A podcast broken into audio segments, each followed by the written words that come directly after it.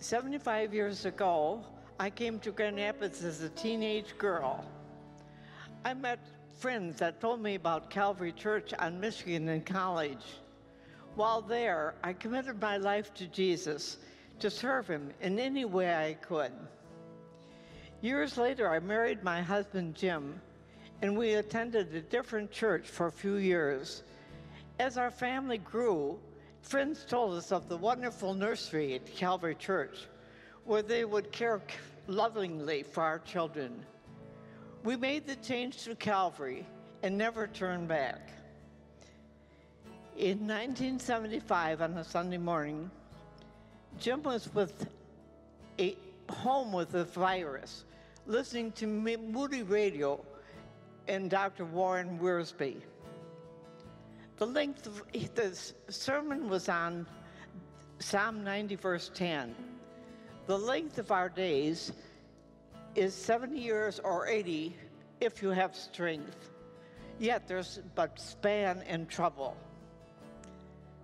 That Sunday, Jim committed his life to the Lord.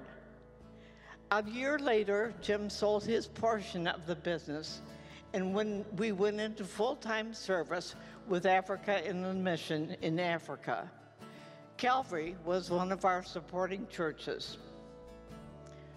When we returned to the field, Calvary had moved from the hill to the crossroads. We saw the vision ourselves that Calvary had made to continue to impact a community for Jesus. As Calvary continued to grow, a decision had to be made to move or expand where they were.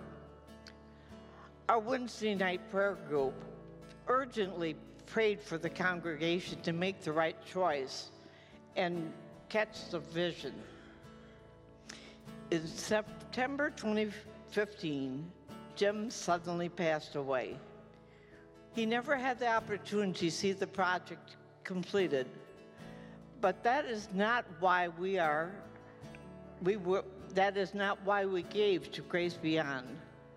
This for, was for generations to, that will come after us. A small token of our love for Jesus and a desire to see future generations come to know the Savior that we love. I count it a privilege to see the faithfulness of God to complete this project. Praise to our Heavenly Father.